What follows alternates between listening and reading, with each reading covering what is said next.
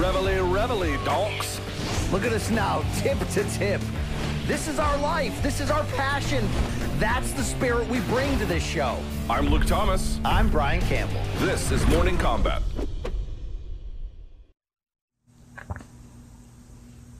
Oh, yeah, it is Monday, September 14th, 2020. And you best believe this right here is Morning Kombat, the only show like it in the world of boxing, mixed martial arts, and beyond. That is not Luke Thomas sitting next to me this week, but that is a man you know very well, okay? Who he is. Don't let it hold him back. He's going to reach for the stars. He is a UFC Hall of Famer, a former light heavyweight champion, always sweet, never sour the tower of 40 year old abs and ayahuasca power. Sugar, Rashad Evans, my man. Thank you, sir, for joining us this week.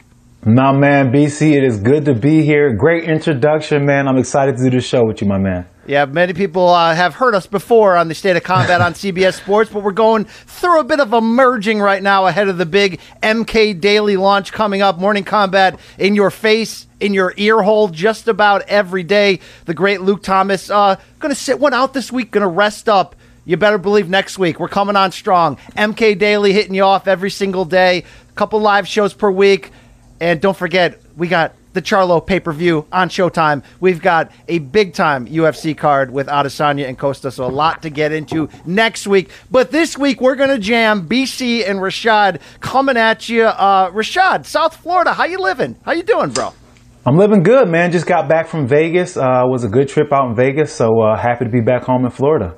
All right, all right. Uh, as the listeners and viewers already know, you can try Showtime for free for 30 days. As Luke would say, I don't know, you can get bent, pound sand, wipe standing up if you don't like it. But why don't you go to Showtime.com now and explore? Look, you're not just getting Showtime Championship Boxing, you're not just getting great documentaries and movies. You can also go onto the app Go into that little like saved area. You can find Morning Kombat Classics, Strikeforce, Luke, me, Scott Coker, Mauro Ranallo. You're going to want to watch that archive of great moments as well. So please go to the website, tell them BC sent you, try that out. And if you are jealous of the fine merch that we are putting out for Morning Kombat, in fact, uh, Rashad, you could really outfit your kids nicely and, and, and stuff like this. You know, this hat oh, right here. Okay, okay, uh, okay, about, okay, uh, you know, okay. this uh, sweatshirt right here. Okay, I feel like I'm in a barbershop with a, uh, gym bag right now. Yeah, uh, yeah, Why don't yeah, you okay. head on over to store.show.com right now, and uh, I want you to feel on your body what the rest of us are feeling. You know what I'm saying, Rashad? You know, you know where I'm going with I this. feel you, BC. I, I mean, it got a little awkward, but I, I, little- I, kind of feel where you're Okay, going with it. okay, it got a little bit awkward. Uh, Rashad, before we kick it off and get going, you got well wished by uh, a a friend of mine and yours, Los Angeles Chargers wide receiver coach and future future pro head coach Phil McGeoghan signing in Oh, and saying, yeah. uh, "Tell my boy Rashad to go uh, to you know go bring it, go bring it." Yeah, that's that's my boy Phil. Yes. Big win for the Chargers to start it off. But uh, with the pleasantries behind us, uh, why don't we get into the biggest topics of the week in boxing and mixed martial arts? Jay, hit it for me. All right, all right. Well, here we go. We're going to start off. Hey, big weekend for Bellator MMA. Not just the announcement of the move from the Paramount Network to CBS Sports Network in the Viacom CBS family. Shout out. Uh, we've they have also announced October 10th.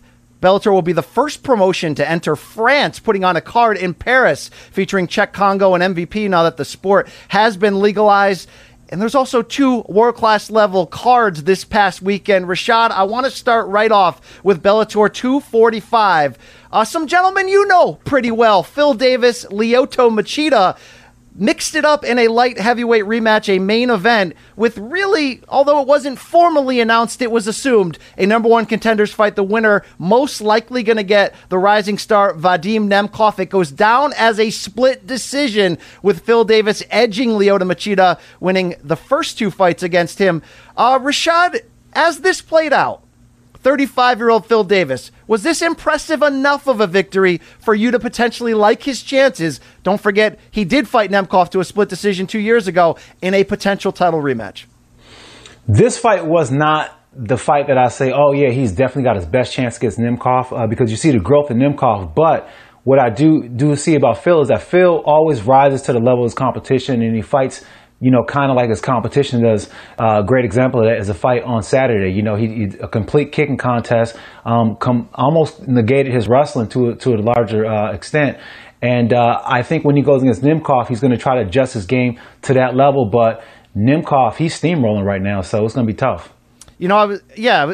I was impressed by Phil Davis being the quicker fighter in here, getting off first uh, consistently, didn't go for any takedowns, which was somewhat surprising to me considering when he defeated Lyoto Machida in 2013 in UFC, it was aggressive ground and pound and takedowns, which surprised us. We never see Machida handled, let's say, that easily. Uh, this was a lot different. He used timing, distance, and all that. I really wasn't all that super impressed, though, Rashad. What is Yeah. it about Phil Davis stepping up to the highest level of the elite where it's almost as if his ability to impress levels down just a little bit. We saw that split decision loss when he lost his title to Ryan Bader a couple years back in Madison Square Garden. What is Phil Davis just missing from cracking the top of that mountain? It's the confidence, the overall confidence in his game. You know, when you have the overall confidence in your game, you don't look to adapt to somebody else's game. You implement your own game, and that's what you don't see in Phil. You don't see him consistently implementing that that tough wrestling that he has. You know, he has a lot of funk with his wrestling too, so he can wrestle at a different level than a lot of guys who have, uh, you know. Um, conserv- uh, regular uh, MMA jiu-jitsu or regular MMA grappling. You know, he has all that funk behind everything he does. He can, you know, pull something off just by, you know, just going for a takedown in general. So he has to go back to that. He has to find a way to make sure that he's always getting in his fights. I think what happens with him is the fact that he starts to do so much research on his opponents and then he starts to just, you know, try to shut his opponent down instead of imposing his will. Yeah, and look, styles make fights. He fought a lot more aggressive against Nemkov the first time around. Did lose that by split decision. Will be interesting to see if he gets the call again. Rashad, we all love us some Bellator, but are you on board with this narrative? First by Ryan Bader, then by Scott Coker, now by Phil Davis. That in fact, Bellator at 205 has the best division in the world when you consider Jon Jones, DC Gustafson have all moved on from the UFC, and we're going to find out coming up between Dom Reyes and Jan Blachowicz who's the man there. Does Bellator, as it stands now, Nemkov, Machida, Davis, uh, you can rent uh, Gegard Mousasi, now Corey Anderson dropping in. Is this the best division in uh, in the world at 205? They make a compelling argument. I, I- definitely, uh, you know, when you say it like that, like just off the top of my head, when you said it, I was like, oh no, they're not, not even close. But um, I think I think it's pretty competitive. But what I would say is this right here. I would say the young blood uh, of what the UFC has now have now in, in the 205 weight class. You know, it, it definitely can rival what they have at uh, Bellator, but at the same time, you have to go with the younger talent because it's a younger talent. You know, the UFC didn't get rid of um, Corey Anderson because they thought they had a jewel in him. They thought that they squeezed him for what he was worth. Um, I don't necessarily hold that opinion myself, but you know that's the way they see it. So, um, you know, th- there there could be something to say about the younger roster makes the better fighters. Uh, Machida at 42. Uh, I didn't. I didn't think he had a case to to to. You know, the split decision seemed a little bit closer than I had it. Uh, I didn't think he was pulling the trigger enough. Is it? Is I mean, welcome to the Machida era. I don't like to bring that up, Rashad. That that that's not a great moment in Rashad Evans' history. Much respect here. Uh, is the Machida era over all over though? I mean, he had a good third round, but I'm waiting all night for him to let that left hand go. Yeah, I mean, uh, you know what?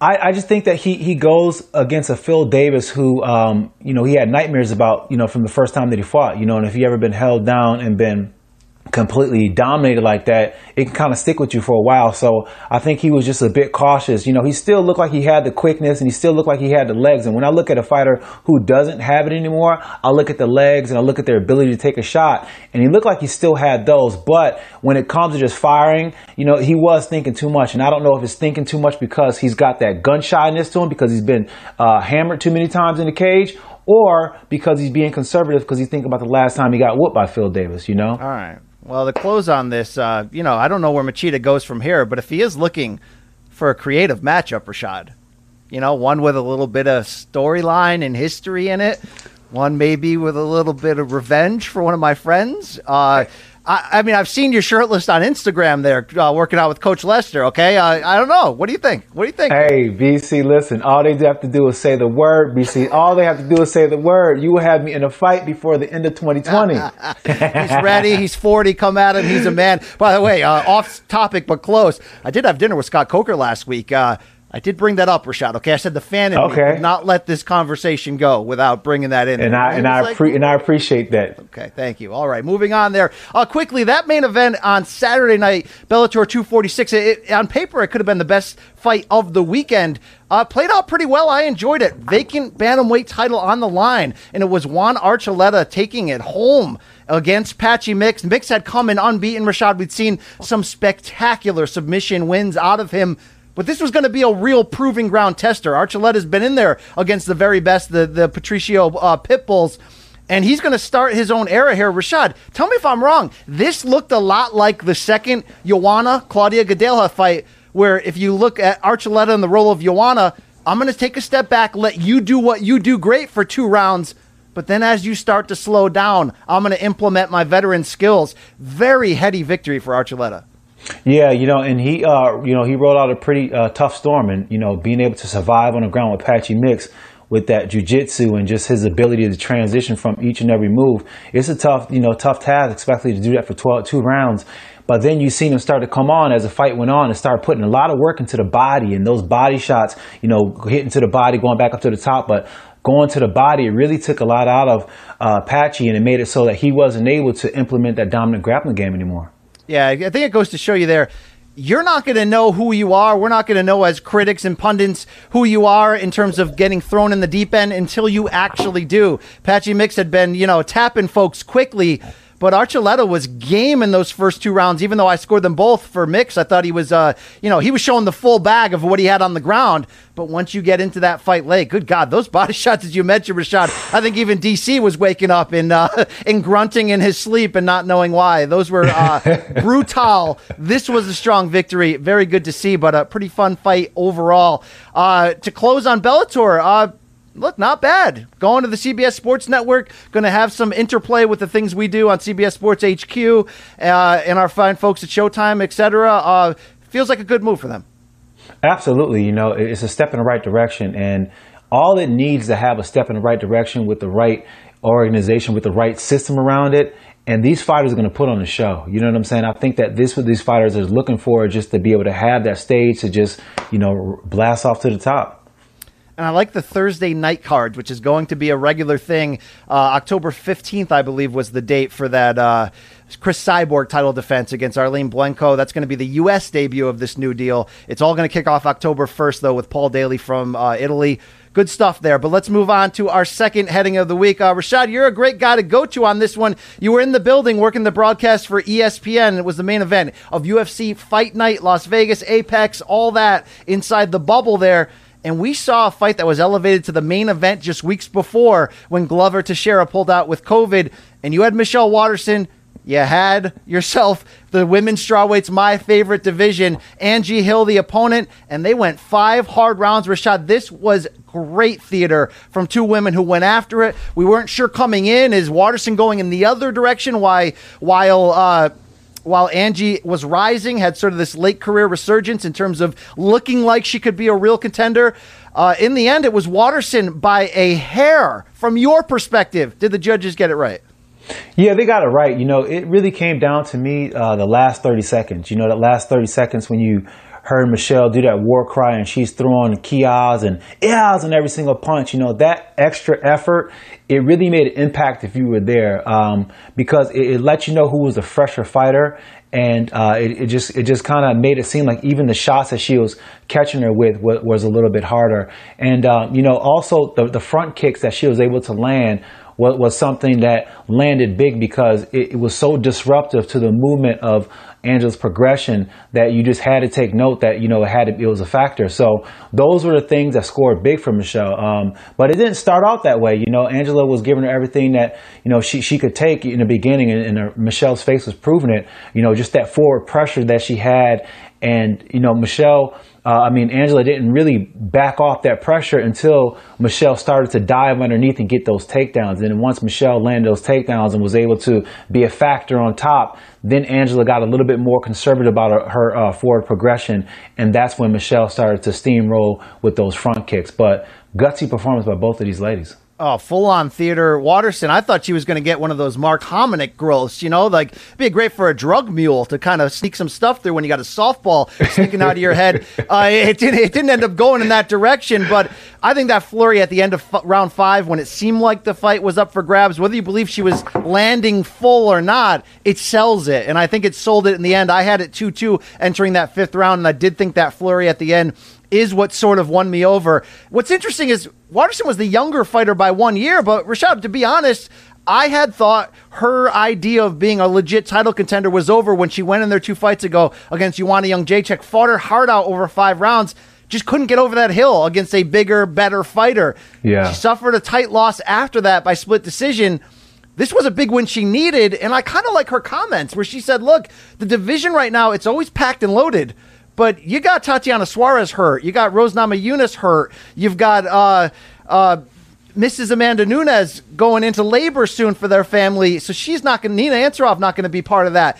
There's always the idea of if a door opens and you're hot and you're coming off of something, and I mean hot, by the way, in terms of your progression up the ranks, although you know it might work that way too. Uh, but if you're hot, Rashad, sometimes you can slide in. So this was as strategic a big win as possible for Michelle, who I know you've trained with and are close with. But give me the flip side on Angie Hill.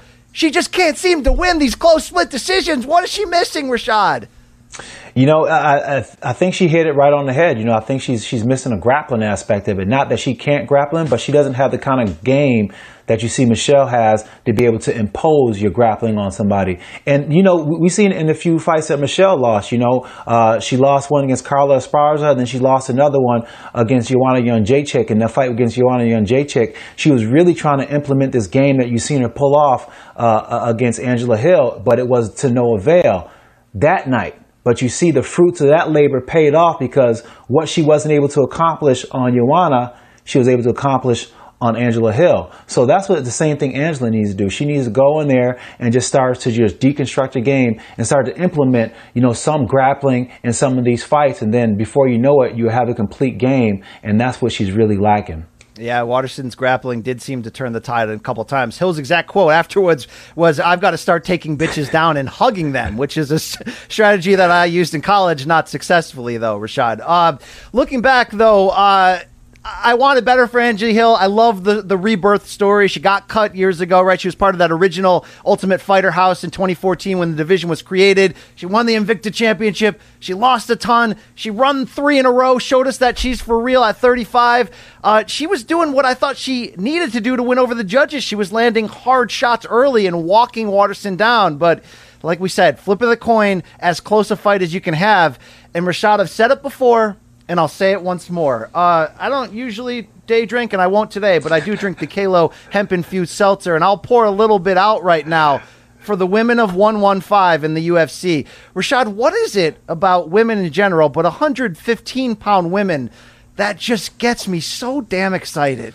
I don't know what makes them get you so excited, but I'll tell you what gets, makes me get excited about them. I mean, they just got a ferocity that you know you don't really see from uh, from the other women's weight classes. You know, they just seem a little bit more cantankerous than, than the rest of them, and uh, they go out there and lay it on the line. You know, they they definitely have that. Um, they have so much skill set too. You know what I'm saying? They're like the perfect the perfect blend. I like them too, man. It's the perfect weight. I mean, the divisions Yeah, are so is. shallow in UFC at 35, 45. Uh, 25 is a kind of a Sarlacc pit, if you will, with Shevchenko on the bottom. And uh, this division is always fireworks. So shout out to all those women. I mean, look, it's when you look on the card, the first thing I look for are, women's strawweights, okay? All right? It's just the way I'm wired, all right? You're going to have to deal with that, Rashad, okay? You know? when, when Ioana says Boogie Woman is coming, might not be the only one. All right, enough weird stuff. Uh, let's roll on here. Uh, big names in the news for our third topic of the week. And uh, hey, Conor McGregor back in the police blotter to a degree. He has denied uh, allegations coming out of France. He's on vacation in Corsica. I think there's some kind of world tour on a boat. I'm not sure, but he was in a French bar and he was uh, detained by police and accused of attempted sexual assault and sexual exhibitionism. His team has uh, vehemently denied this. There was no arrest. Yeah, uh, Rashad, I'm not really sure, you know, how we can react to this. We don't know the facts in, in this situation. This guy is a public figure, though, and keeps getting attached to this stuff. Your initial reaction when you heard this was it sort of like, all right, we'll wait for the facts, or was it, hey, these things are piling up? Um, it was a little bit of both. You know, uh, at first I was like, dang, man, he's always getting caught up. But then I, I, I thought about it, and then I looked at. Uh, I looked at what they're saying and I looked at the allegations and, you know, it, this is another allegation. It, you know, it's kind of baseless in a sense. You know what I'm saying? It's kind of, you know, uh, you know, somebody said that he, uh, indecency exposed himself or whatever the case may be. But I mean, you, you're Conor McGregor you, are walking around. It's a, circus around him. When people get around him, they act completely nuts. So who, who's to say what really happened? Who's to say what he really did? You know what I'm saying? And and, and then when you start looking at the facts of the whole situation, you know he's on uh, you know he, he's on the, the boat with the, the, the yacht with his wife and his family and things like that. So when, when you when you hear the heading of you know sexual assault, it's like one of those things like whoa whoa whoa. But then you know uh, looking at the facts of the situation it's it's more of a um, headline grabber than than actually meat to this whole to this whole um, allegations. I believe. Yeah, right before those allegations, I believe it was the day before. McGregor posted on Instagram a picture of USADA having found him out there, Rashad, uh, and hit him up with a test, and he made the joke on on uh, social media that I'm retired, but obviously, look, he's not really retired if no, he's still if, enrolled in the USADA program. Yeah, if you're in that testing pool, you're not retired. But what's remarkable is the fact that they went and found him on the yacht. And there's, you know, there, there's some people saying that USADA don't make their way around uh, to these international spots enough. It's just funny that Conor McGregor makes sure he gets one, you know. Rashad, do you have any weird him. stories of uh, USADA walking in on the bathroom on you or uh, catching you with your pants down? Nothing, nothing weird here. Nah, I mean they, they they'll find you. They'll find you everywhere you go. That's that's one hundred percent sure. You know, and they they tested me a lot when I was fighting for the UFC. Uh, no matter if I was in, you know, visiting someplace, they'll just pop up and like, hey, uh, we we you know we we know you're here, and you know, there's a couple times where I didn't even think, uh, like I didn't, I forgot to put in my whereabouts, and I got in trouble for that. But they find you. Uh, closing on McGregor, I'm really lamenting 2020, right? We all kind of hate 2020. There's been some rough things. We're right? we got the quarantine. The damn Black, Black Panther died. Uh, Cliff Robinson's not here anymore. There's been a lot of yeah. crap going on, political tension. And I feel like this derailed what would have been a McGregor UFC comeback. Now, look, him coming back, whether you like it or not, it's not on the level of some of these more serious things. I'm just saying, when he walked in there and destroyed Cowboy Cerrone, whether you believe that was a perfect, you know, get well gift from the UFC or whether you thought he was completely reformed, it looked like he was ready to be busy and fight two to three more times this year and get back in the title picture and all that. And I get what the quarantine and the lack of live gates, at least initially, did to the idea of these big stars coming back. But Rashad, you know, people get on us sometimes as journalists. Maybe not you. You, you got the fighter slash journalist thing going, so you got a, a, you know another level of cool going on. But for the basement peddlers like myself, the mouth breathers, you know, they're like, "Oh, you're just a Conor McGregor super fan." Well, you know, we talked about this before. The sport's better when this guy is active. But I'm wondering if I'm drinking the juice on the idea that he's ever going to be an actual fighter again more than a once a year giant cash in big opportunity Khabib or you know some GSP super fight or something. I mean every day every month we get closer to him, you know, getting 35 and 40 in terms of age. Rashad, has that ship pun intended officially sailed in your eyes that we'll never see McGregor again fight 2-3 times in a year and try to be an active regular fighter?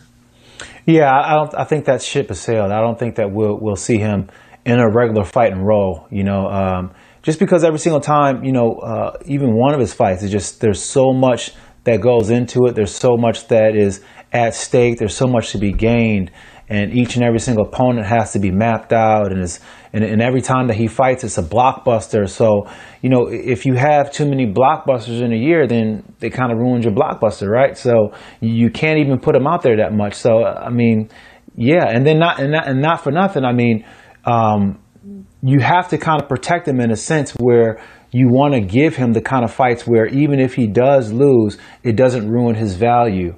And um, that's where you at with McGregor. So I, I think that's yeah, that's that's a pretty fair assessment, BC. That is what it is right there. I mean, look, uh, more money, Rashad, more problems. Okay, Big yeah. was right. He, he also died shortly after saying that. Uh, Rashad, you did mention Blockbuster. I, I'm looking for your '90s strategy when you would enter the store, right? The the great VHS tape store. We all wanted to get behind that curtain in the back corner, right? Because you know what's Yeah. back there, right? what was your strategy? Would you sort of like run to it and just be like, I don't care? Or was it like a casual, let me look at the regular movies next to it and see if anybody's in there? I, I, would casually do it because most of the time I went there, I probably I went there with my girl, so I really couldn't. Oh, okay, okay. You were you were living in a different '90s than I was. All right, okay, we're getting there. Yeah. Well, look, okay, you were a high school football star. People forget that there, along with the the wrestling as well. All right. Uh, also in the news on the boxing side, it's Big Red. It's Canelo Alvarez, the the globe's biggest boxing star, my number one pound for pound king. It doesn't look like he's going to be back in the ring, Rashad, anytime soon. Uh, this broke uh, a day after we did the show last week, so we didn't get into the impact. But Canelo has filed a 280 million plus lawsuit against DAZN, against Golden Boy Promotions, and against Oscar De La Hoya, his promoter, specifically for uh, you know broken promises, fiduciary douchiality, if you will, and a bunch of other stuff. Rashad, I understand specifically his his gripe with zone. I signed a contract for 35 million per fight and you're offering me half that because of the quarantine. That ain't going to work. I don't think, you know, any court of law as long as the contracts are written that way are going to help out DAZN in that case. But do you make anything and we've we've known about Alvarez's unhappiness with with Golden Boy over the last year of the idea that he's straight up suing his promoter. Uh do you think at age I believe he's what 31 that he could be, or 30, I'm sorry, that he could be prepared for the possibility should this extend. Let's remember Andre Ward in his prime stepped away from the ring for something like two years to try to get out of his promotional deal. He lost in court. There ended up being a settlement afterwards. Uh, Canelo can't stop winning titles and making big checks.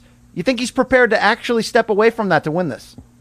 No, I, I don't think so, and I don't think that you know uh, the De La Hoya Golden Boy Promotions are going to let that happen. I think they're going to try to look to uh, appease and try to make, look to amend the situation as, as fast as possible because you know they know they were wrong in the whole situation. You know when when you know what happened was Canelo had a, a contract with them where he decides where who he's going to fight, where he has the last say who he's going to who he's going to fight.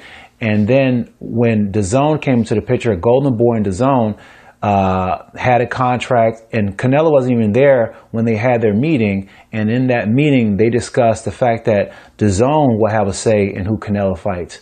And that's where the whole problem lies. The fact that Canelo's like, hold on, these these people don't got a say in who I fight and when I fight and all that, you know. So that that's where the the whole true problem lies. And I think that's something that can be worked out because that having Canelo sit out right now, everyone knows that's a, a lot of money to miss out. Oh yeah, I mean, look, it's bad for the sport too, right? He he fights Yeah. the two Mexican holidays, May and September, the old Floyd and Oscar schedule, if you will, for a reason, and it became like boxing, sort of, you know, majors, quote unquote. Uh, I think Canelo at this point has earned a, a Floyd Mayweather level of of control over his future. Uh, I don't think it's going to be easy to get out of this Golden Boy contract. I think it's more likely that this was a larger scare tactic that they'll compromise and figure something out. But I also think that if Canelo Alvarez wants to do what Floyd did or do, sep- let's say what Miguel Cotto did late in his career, where he was only signing one offs with each promoter or network to try to just, you know, bargain out the best opportunity, he certainly deserved that. This is the Canelo Alvarez era in boxing, whether you've recognized it or not, post Floyd and Manny, although obviously both fighters still kind of lingering in their own way. I mean, Canelo has given us the best of the best. Yeah, he, he, he ingested some tainted meat. He's done some things. He's got really weird tattoos, Rashad, on the inside of his left forearm, including one of his wife's eyeballs. Now, Rashad, No. I, I love me, my lady, okay?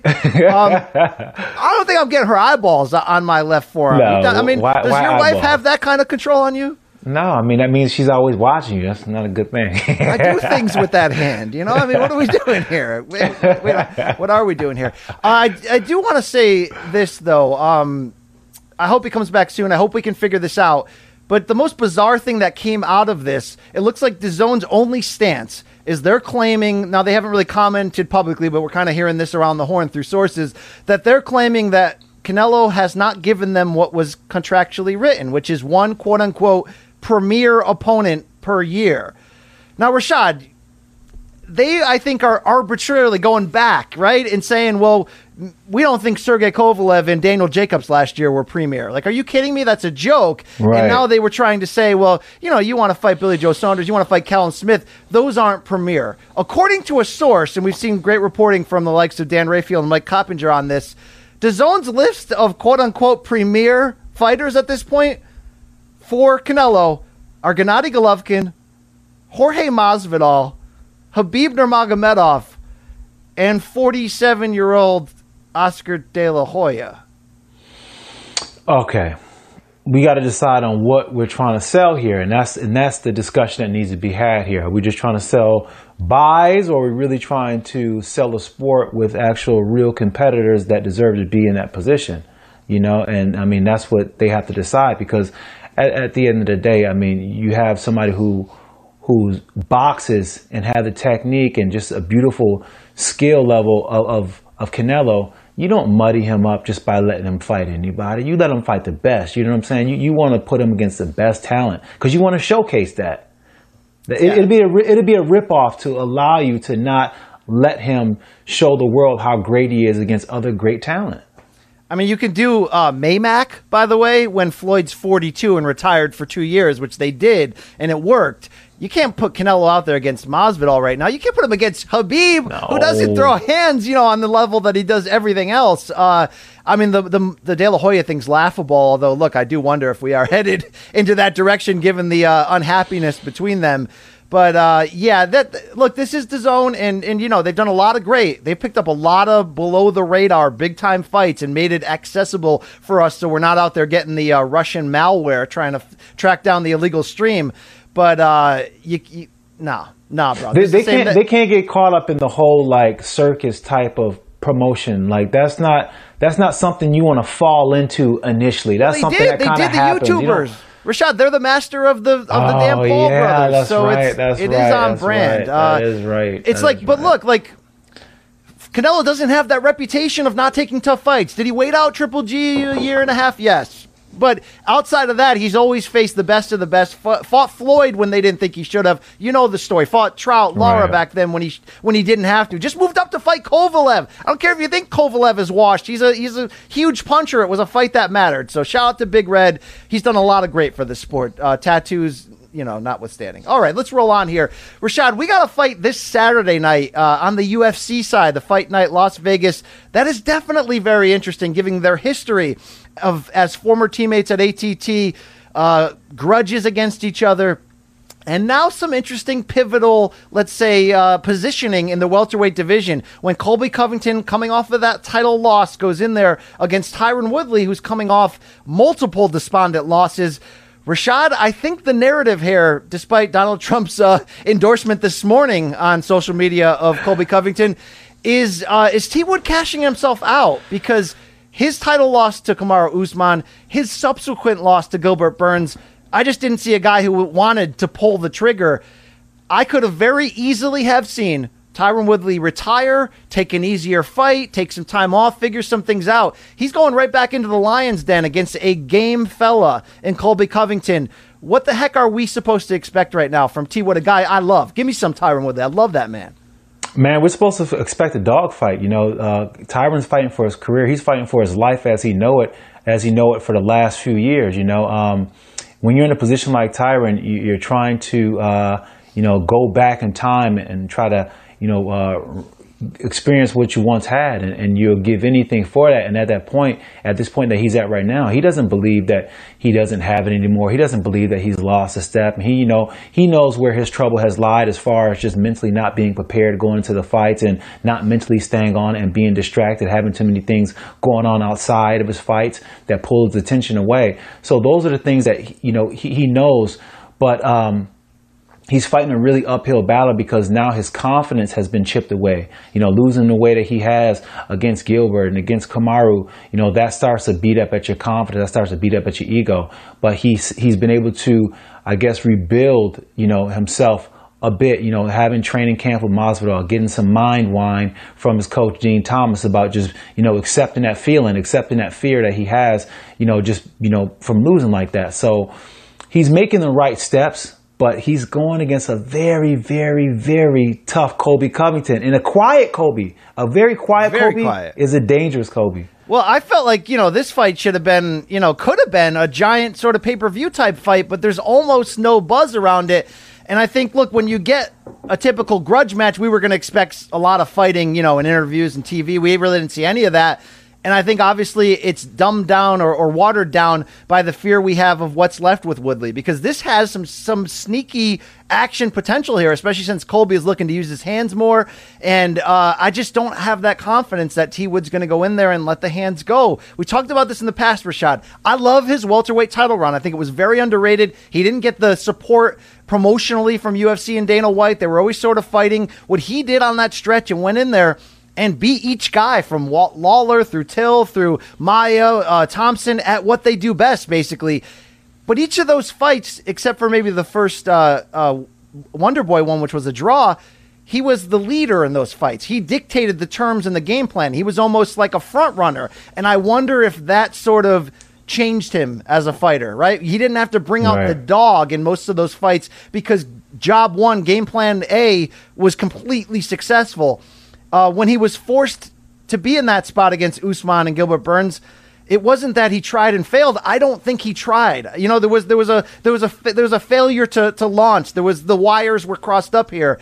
I hope that knowing what's at stake, mainly his future and reputation, to be really honest with you, I don't want to see him go quietly into the night. I want to see him throw some hands. And if he does, Rashad, Colby and Usman aren't the same fighter. Usman was able to ground and pound and ragdoll. Will Covington have that same advantage potentially should he want to bring it out onto Woodley?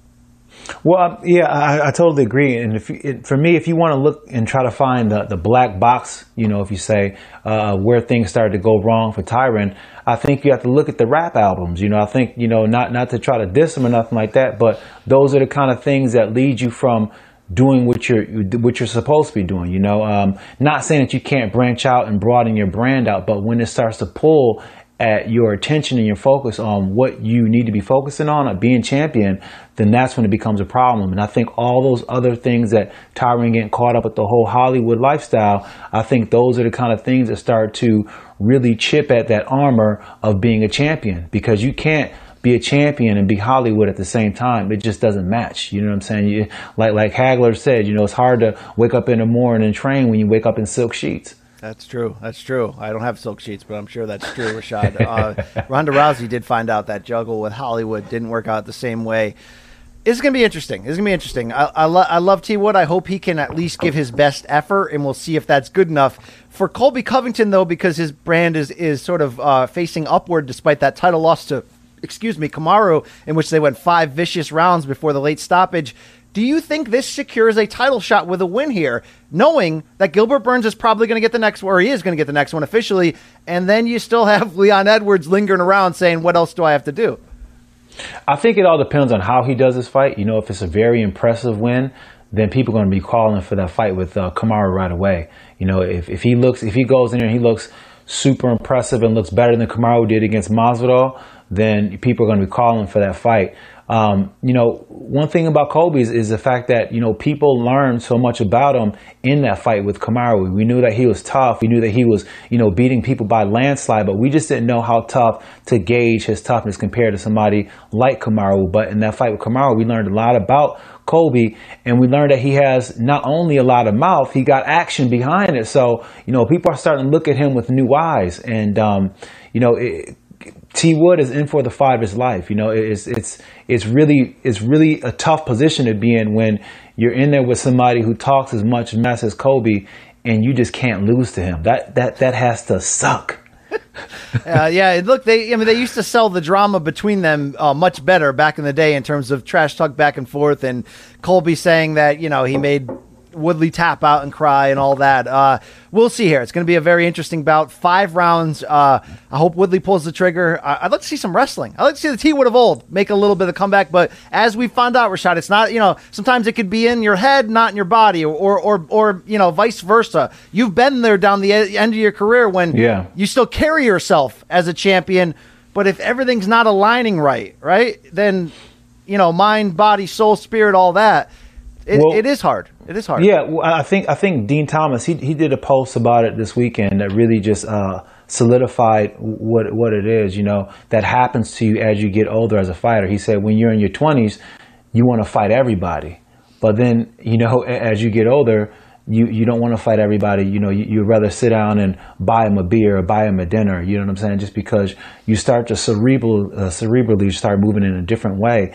And uh, mentally, you just don't look at fighting the same way and you don't feel fighting the same way. So at that point, when you reach the same point, you have to recalibrate why you're doing it. You know, you're not doing it for the same reasons as you were doing it when you started it when you were much younger. Now you have to recalibrate that and say, okay, now I'm doing it for this and truly believe it and get behind that belief like you did the first time. Uh, Rashad, this is a pretty damn good undercard. This is like a, uh, you know, Applebee's two apps for $20 special type deal. There's a lot of little fixins on here that I'm interested in sampling here. If you had to look up and down, I'm going to want to know which storyline on the undercard are you most excited for? I'm going to hit you right off the top. Don Cerrone's coming off of four straight losses, and he's going in there against an absolute savage in this co-main event against Niko Price. We've seen the Cowboy Rashad just as you're ready to mark him as washed and done. Dig deep and pull. I mean, the Alexander Hernandez fight. Dig deep and remind you exactly who he is. Um, I hope he can do that here because as much as Cowboy is like, you know, Zuffa for life and the ultimate company man, it's hard to, for them to keep promoting you when you've suffered five straight defeats, especially many of them by knockout. I think we're going to see a Cowboy who's really going to pour it out in there, and this could be some freaking violent theater. Are you ready for this? I'm ready for this, and it's definitely to be some violent theater. I mean, first of all, Niko Price is an absolute maniac inside the octagon. Uh, just looking at some of his highlights and some of the fights that he, you know, he, he's won, you know, he finds a way to get it done in the most odd and most bizarre ways sometimes, but he gets it done, and he's got a dog in him. You know, he's he's one of those guys that uh, he likes to take a beating before he goes in there and, and finish you off.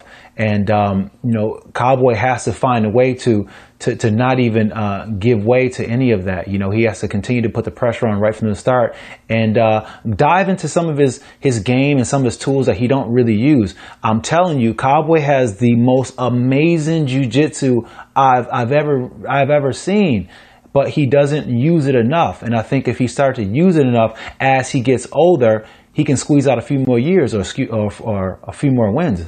Yeah, Cowboy Dad and his wife just had another child. I, I forgot what they named it, like something outdoorsy that, that doesn't make a lot of sense. But shout out to the Cowboy family right there. Rashad, any other subhead quickly uh, jumping out to you on this card? I mean, I like me some Johnny Kam- Walker back. I- listen, listen. Khamzat Chimaev, hands down to me, hands down, is probably the best athlete fighter I've ever ever seen in real life train. wow.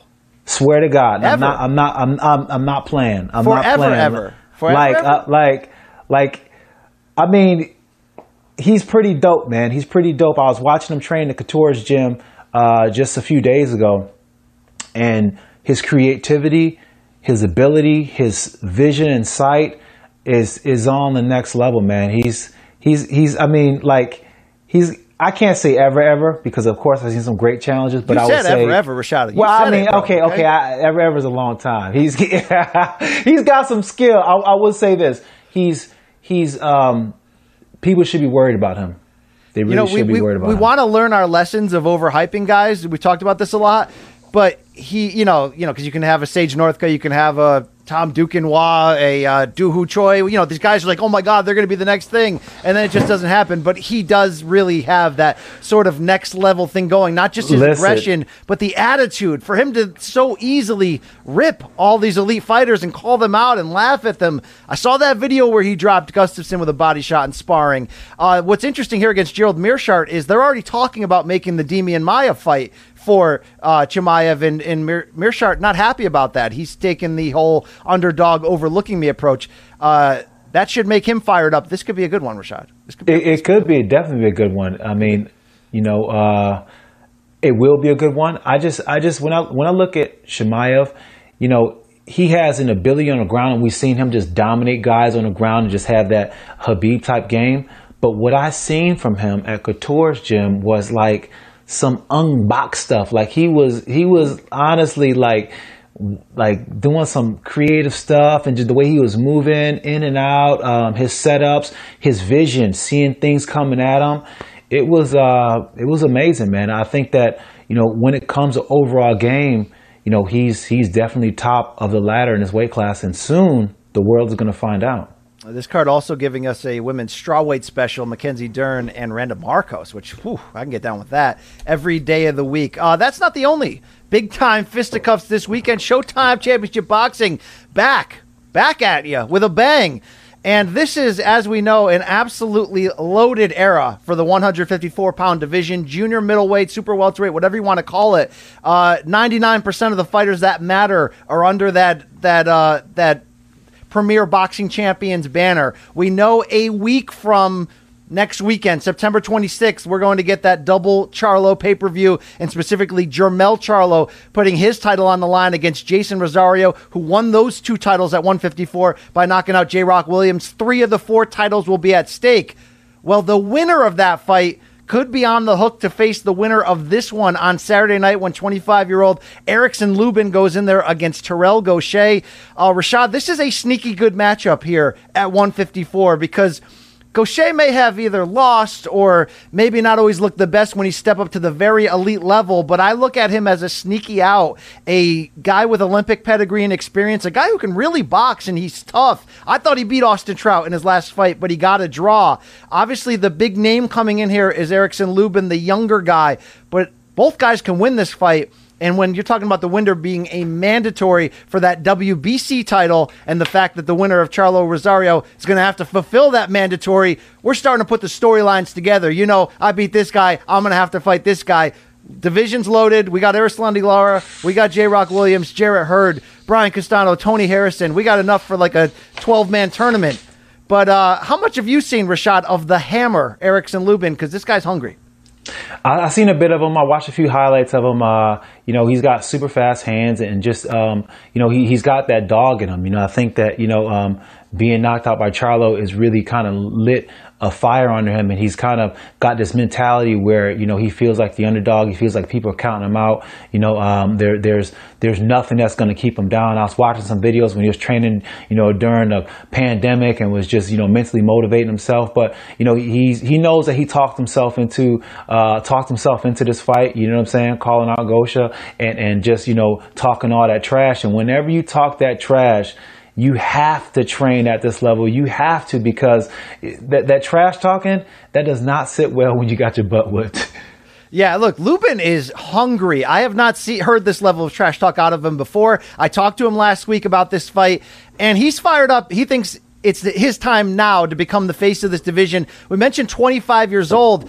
And he now thinks that loss to Jermell Charlo in 2017, first round KO, it was devastating, right? He now looks at that as a blessing in disguise, something that he ultimately needed to have happen to him in order to uh, learn what he needed to learn. And since then, he's bounced back three, four good looking wins. He retired Ishe Smith. He came in there against Nathaniel Gallimore in his last one and looked absolutely fantastic. Just shut him down. Uh, he's hungry and ready. He's got that big left hand. He called him the hammer for a reason, but he's a guy who could have gone the long Olympic amateur route and made that decision at what 18 to turn pro. Originally promoted by Mike Tyson, and he's really working himself together. I love the relationship he's having right now with Coach Kevin Cunningham. He's a tough ass, doesn't take no crap, has a history of working well with southpaws like Devon Alexander. So this is going to be a good fight because Gausha, if they make this a X's and O's battle, I could see him really banking some rounds and getting in there. It's going to be up to Lubin to let that left hand go and be the aggressor and make a statement here. And Rashad, as we mentioned, uh, I can't wait for that Charlo Rosario fight. Uh, I love me some of these Lions only Charlos, but uh, Jermell's going to have a fight. Have you seen this guy, Banana, Jeison Rosario? It's a big right hand, brother. Yeah, yeah, he does have a big right hand, and uh, and Charlo's gonna have to watch out for that. You know, whenever you're going, against a guy with that big right hand that has the ability to get you out of that one big right hand, you can be hot for the whole night, but you always got to make sure that big right hand. But Charlo is, so defensively sound, you know, and, and, just and just got that that presence in, in, in the uh, the ring that I don't think that big right hand is to be a factor. I think he's to find a way to neutralize it and just do what he does. Can't wait for that. Don't forget September 26th, Showtime pay per view. Uh, I don't know if you want to call it the intermission, the halftime show, but MK's got you covered. Your boy BC, Luke Thomas on the pay per view broadcast, right? 7 p.m. Eastern start. Two separate three fight cards in the middle for a half hour. You're going to get yourself some Morning Kombat, okay? So, how about that, all right? I'll wear my best t shirt. Let's do it. From the bubble, Mohegan Sun fired up indeed. That'll wrap it up for our big topics of the week. Rashad, we now transition to a segment where the people speak, okay? They want to be heard. The viewers, the listeners, we're deep in their ear hole each week. It's time to hear DMs from Donks. Uh, full disclosure here, we have not been briefed on these, so we're going to do it on the fly here at Dip 3886 going to kick us off. So, Rashad, this one's a little bit sexy. I like this. With Dustin Poirier having pulled out of the negotiations, claiming that the UFC doesn't want to pay him to fight Tony Ferguson at UFC 54, sorry, 254 in that co main event. What would be your ideal choice to replace Poirier against Tony Ferguson? Dip has offered Michael Chandler or Charles Oliveira as potential options. I like that Michael Chandler. I think that'd be a great fight for Michael Chandler to come into. It'd be tough. It'd be a baptism by fire, but at the same time, you know, Chandler's at a, you know, Chandler's not the youngest kid on the block. He don't have time to sit up there and march his way all the way up through the, uh, through the rankings and you, he wants to come in there and make an impact. There would be no bigger impact. Oh God, he'd be a title challenger tomorrow if he won that fight. I mean, that'd be massive. Saying. Yeah. Whew. Um, I'm still interested to see where this free agency goes. If if Chandler and Bellator can come back to terms and we can get, you know, into making that rematch with Pitbull or whether it's time, you know, at 34, looking great. It's time to go in the UFC. This is as tough of a on the dream list of matchups for Michael Chandler to debut against, right? We talked about Paul oh, Felder yeah. would be great. Kevin, future champion Kevin Lee would be great. Yeah, Tony Ferguson would be even better. And if we can't get Poirier Ferguson, which I really think was going to be in the discussion for best non title UFC fight in history, really, Rashad, it's up there with Evans versus Rampage, right? First guy to oh, tear yeah. the door off the socket. People forget, hey, it did a million pay per view buys back when Hey, they forget. I don't want to say they back forget. when that meant something. It means something today to do a million plus pay per view buys. All right. So shout out to that grudge match and the power of the Ultimate Fighter back then in drawing ratings. Um, give us a full disclosure here on the set of TUF with with uh, with Rampage Jackson. A was that door uh, made out of anything but flypaper? And B, did you guys really come close to breaking contracts and throwing in the uh, in the TUF house? Yeah, that that that door was a cardboard door, pretty much. Uh, they expect them to get broke. Fighters lose all the time and punch them, so they make them pretty flimsy. Uh, and yeah, we, we came to blows, almost came to blows a few times to the point where, you know, Dana had to, you know, like put us to the side and be like, listen, listen, listen, we, we cannot have you guys fight at all because it was getting to the point where every single time we see each other, it was like on site. That's still the best season of TUF. That, now that's the heavyweight season, correct? Yeah, heavyweight season. That, that, had Kimbo, Roy Nelson, Mitch Rion, Showtime's Brendan Schaub checking in yeah. there as well. So, oh, uh, oh, yeah. you got any good memories of, of, Did you coach Schaub? Nah, yeah, I did. I did. I did coach him. I coached Schaub. Yep. We'll forgive him for him picking Conor to knock out Floyd, but outside of that, we love ourselves some Brendan Schaub in these parts. All right, uh, Rashad. Yeah, um, uh, you know Ferguson, uh, Conor would be great. Not going to happen. If it's either of those names mentioned, if it's uh, anyone from Felder to, to Kevin Lee, it, really you can't go wrong here. You do want a really big one though. You want to reward Ferguson for taking the the interim title opportunity against Gaethje on such short notice. Obviously, if either Khabib or Gaethje get hurt, Tony's going to be the one who slides in there. So a lot of big things. But you want to give Ferguson something soon because I think the fact that he stayed out for so long was the main reason why uh, he got smashed up against against Gaethje like that. Fair. Very fair. I mean, not saying not not not trying to take anything away from Gaethje. I'm just saying like I think that you know the starting and stopping and just not being active is really what uh, caused. No, Rashad, this is the real show. We take things away from people on the show, right? Okay? I'll take away your innocence if you watch this enough. Okay, thank you. Hey, let's move on from Danny from at Danny Warner G. Danny Warner G. He says If Khabib is so focused on legacy, why has he never talked about going up a weight class and doing the double champ thing? Ooh, interesting, Rashad. Um, I don't know if I've ever heard Khabib say it or be against it. I mean, could you imagine him wanting a Kamaru Usman for all the marbles, champ, champ, welterweight bout? Um, nah, I can't because that that, that right there is is um, it would be too ego driven for Khabib. I think that you know he's he's he's one of those fighters who uh, you know he wants to beat everyone in his weight class, and, and he doesn't you know, feel the need to go up or anything like that. I feel like he, and especially since he has a relationship with Kamaru, you know what I'm saying? Like, I, I don't think that he would do that. I think if, if it was somebody like GSP out of weight class, I think that would be the only exception. But I think he's a, he's he's trying to just solidify things in his own weight class. And look, Danny Warner G has written this in a in a sense that it sounds like he's sort of taking a shot at Khabib. Um, I get it. Now, you know, there is a holy grail element in becoming a, a, two division champion to a degree. I also think it's been overplayed and bastardized, and more people have gotten opportunities at that than maybe didn't deserve it. I mean, look, like that Holly Holm GDR fight could have gone the other way, and Holm could have been a two division champion. Doesn't mean, you know, that, that changes her legacy too much. Uh, good God, de Randamie could have been a two division champion if right. she had beat Amanda that time. So, you know, Cejudo got it at a time. I didn't think he deserved it yet. Since then, he's said, "Look, I'm one of the best ever. You know, fight me on that." And I think he's right. Um, I don't think it's a slight against Khabib. He has the opportunity, Rashad, and you and I talked about this ad nauseum on our podcast. That should he go the distance, beat Gaethje, and then do that retirement bout next April, whether it's against Tony, Conor, GSP, whatever. In this modern day era, good lord, if you retire undefeated at this level, that's an that's yes. a you know it's both equally overrated and underrated, but at the same time, it's super impressive to be able to do that. He will be in that conversation with Jon Jones if he pulls it off, whether Luke Thomas wants to believe it or not.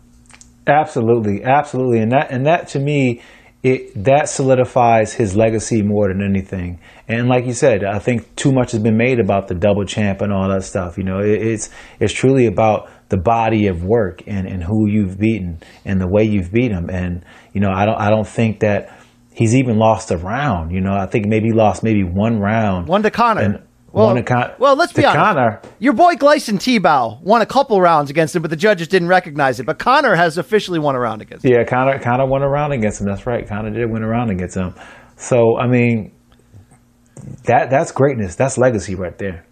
Now, uh, obviously, if any Khabib legacy discussion, you're going to counter back and look at the injuries, the time off, the uh, the fa- times he couldn't take fights due to fasting, all that stuff. He didn't fight in the end. If he only has two more, the amount of names we would have loved him to, but when you go that that type of stretch with losing one round, I mean, I'm sorry, like you're, you you know, he will smash your boy. He's he's the real. So there it is. Smash, right. I smash. Yeah, just send him the damn location. Uh, from at. Leah M. O'Brien. I can't tell if this is an Irish male or if this is a lady. Wow, we got some females watching the show. Shout out to that. They want to know, Rashad Evans, of all your walkout songs in your career, which one was your favorite? Step into a world. The the the the the, the uh, KRS One song. Step oh, nice. into the world, man. Yeah, that was. What stretch of your fights did you use that? I use them for a little bit. I use it when I fought Rampage, and I use it like during that during that whole time. I, I, think I changed it up once I lost a few times, but whatever fight, whatever song you used against Sam Alvey, let's never let's delete it from your I, iTunes account. I think I didn't, I didn't. I think I didn't come out to no music to that. No, no. I think yeah, yeah, that was it. Uh, who, what did you choose against Jon? Was that KRS one against Jon Jones? I don't know. I wasn't KRS one. I can't remember what I used against Jon Jones. I what, Rashad, what is the biggest like? You you have a Hall of Fame career. You freaking knocked out Chuck Liddell with one punch. You also won the UFC title. But you had that big selling pay per view with Rampage. You had the damn um, you know, grudge match with Jon. What's the what's the biggest night of your career? Not in terms of like accomplishment. What do you think was the highest platform you reached? Was it the Jon fight? Um yeah, uh, I mean, that mattered. That yeah, mattered, it, no, it, it, it did matter. It did matter. Uh, but I, I, think the Rampage one was was a true one because I think that one kind of pulled people in more. You know what I'm saying? Because of the beef with me and Rampage and the fact that it was on, you know, uh, on Ultimate Fighter show and it was you seen him beef for weeks and weeks and weeks, so it had much more of a build up, you know. Yeah, how about two black men pull, pulling off one million buys on the pay per view? There, a lot of people uh, got behind that. Same thing with Angela Hill becoming the first African American female this past weekend to uh, headline a UFC card. So good on all of that. Uh, let's go on at Crowned Terror, Rashad. Everybody always asks who hit the hardest, but with all respect, who hit you and you thought to yourself, "Wow, I didn't even feel that." Love you guys. Thanks. A little bit of a loaded question here, Rashad. Um, who da- who hit me hardest? I think Keith Jardine hit me the hardest. I remember fighting Keith Jardine. That was a great he- fight, by the way, from the Ultimate Fighter. People never talk about that fight. Yeah, that was a great fight. He hit me, and uh, like I remember, like for a minute, I went out, and then I woke up, and then I thought the referee hit me. You know what I'm saying? Because it was just like one of those. It was like one of those things, you know. It was Mazzagatti. Yeah, yeah. Yeah, that, that was one of them. And, and, the, and the hardest blow I ever received in a fight that I f- immediately felt, because sometimes you don't really immediately feel the, the hits in a fight, was when I got kicked in the eye against, uh, against, um, oh my gosh, I Glover? my tongue. Teixeira? Not Glover, not Glover. It was, uh, Sam Hoger. Sam Oh, Hoger, one of my first yes. fight. He it was a third round, everything was going beautiful, and he threw a kick, and it hit me in the eye, and immediately it was like the worst pain I've ever felt in my life, man. It was terrible, but that that was it. And who right, did I fight? This, you know the didn't- real spirit of this question, Rashad. They want to know, with all respect, who hit you and you thought to yourself, "Wow, I didn't even feel that." I know the story you're about to tell. Tell the damn Machida story. Do it. nah, nah, I can't say what I mean. Machida, Machida did he at first he wasn't really thumping with anything, but then he did come with some power. But I'll say whoever pun- who punched me, I just didn't really feel it. Um, uh, um, believe it or I, I would I would say, believe it or not, it was probably it was probably Brad Imes. Brad Imes hit You're me. just walking the- through those. You're walking through the big. Yeah, I, I, I, well, I remember, I remember he hit me with a couple punch, and I was like, they didn't hurt as bad as I, I thought they would hurt. You know what I'm saying? I thought you were going to set me up with the uh, Machida, give you a little okey doke, little tap, tap, tap, and then he brought the pain. All right. you, you know, you know. Here's here's the thing about it. it's like, like when you get punched in a fight, you know, if if it's always the ones you don't see, that's always the one that rock you. Even if the guy doesn't have much power, those are the ones that rock you because you don't have a chance to brace for it. So, um, you know, that's why it makes it hard to say who hits the hardest. You know what I'm saying? Because all these guys got different powers compared to just based on how much you were ready for it. Yeah, I'm with you. I'm with you on that. Love the insight. Thank you. Uh, from at Brian C. Campbell, Rashad, which Shevchenko sister do you think is hotter? Oh, sorry, that was wrong. That was that was, that that was, that was from me. Um, at Guwap Macaroni, is there there's some racial slurs in there? I don't know, but Rashad, if it was allowed. Would you fight on acid or shrooms? Wow, very woke question here for 2020 medication.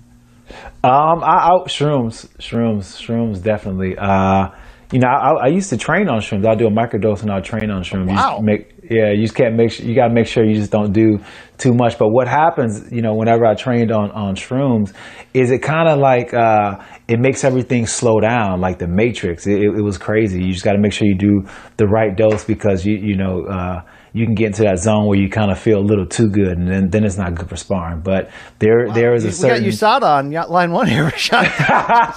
Retroactively, yeah. there there is a certain dose where you can you can get you can take and you just be totally plugged in. I know some fighters who actually fight on on mushrooms and they and they love it. Oh, wow. Okay. Okay. I guess we're gonna have to end that story there. But uh, uh, what would it take to have a Morning Kombat outing in which you, myself, Luke Thomas, I don't know, we went to like Joshua Tree and we licked toads together and had the cameras rolling. And uh, I- I'll, I'll dig deep, Rashad. I'll, I'll find the inside of myself. Okay. Let's do it. I think I think that'd be a great idea, man. I think it. We got the cameras rolling. I think that we'll we'll have a very uh, cathartic experience. I got a I got a perfect shaman. His name is producer Jay. Can we bring him in? Jay, there? Jay. Jay, would you Jay would you facilitate this, Jay? Uh, I would facilitate it. I don't know how much uh, partaking I would do in all the uh, good times, but um, I would definitely facilitate it. I think it would be good entertainment.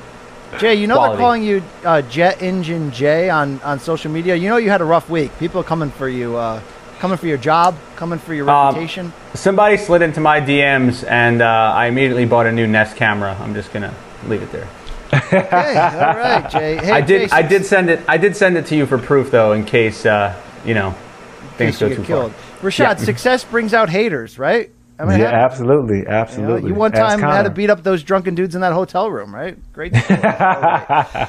uh, Rashad, that'll wrap up that. Why don't we go into, uh, I don't know, the greatest segment in combat sports history? Here's what it is, Rashad. We scour the globe for the good, the bad, the ugly from combat sports and beyond. You haven't seen these videos. I want your immediate reaction. It is. Have you seen this shit? Jay, hit me with the horns money. All right, Rashad, we start from Saturday night, UFC Fight Night in Las Vegas, the post-game show on ESPN. Karyn Bryant, Rashad Evans, and Anthony Smith shopping at the same store. Rashad, what's going on here, bro? Oh my gosh! Look, I had no idea he was even going to wear that. Look, we, we even talk about what we're going to wear on wardrobe day, uh, and he surprised me with the whole the whole exact because Anthony was saying, "Yeah, I got a blue suit," and he just left it at that. So I'm like, "Okay." He said it's a little bit different than yours, and he's seen the color of my suit, so I didn't think anything of it. Next day, he pulls out a damn near identical suit yeah, it was, and uh, the tie. It, it was crazy. awesome. Uh, is there any sort of tension because you guys have shared the octagon before? No, we're actually really, really cool, man. We like we're like really cool, like really good friends. It's it's surprising. It was kind of weird at first, but then like uh I don't know, it just kind of feels like we are just like natural friends. It was Yeah, Luke weird. Thomas's favorite fighter of all time. Don't let him hear any differently. All right, we also had some highlights from this card. Hit me with it, Jay. Lightweights Otman Azaitar sending Khama Worthy to the deep dark depths. Rashad, Ooh. how about this KO one?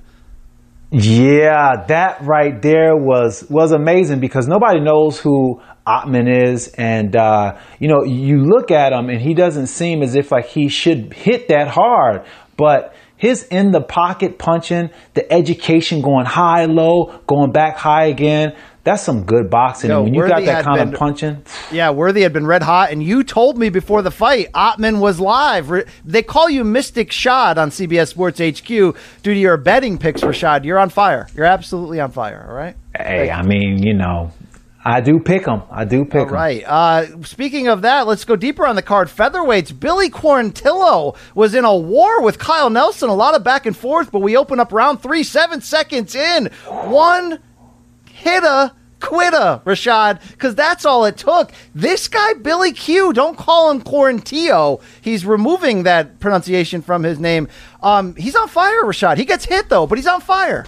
Man, Billy Q is, i i- first of all, he's from Western New York. He's from Ransomville. That's pretty close to where I, I grew up from, I grew up at. And um, he can get it done on the ground.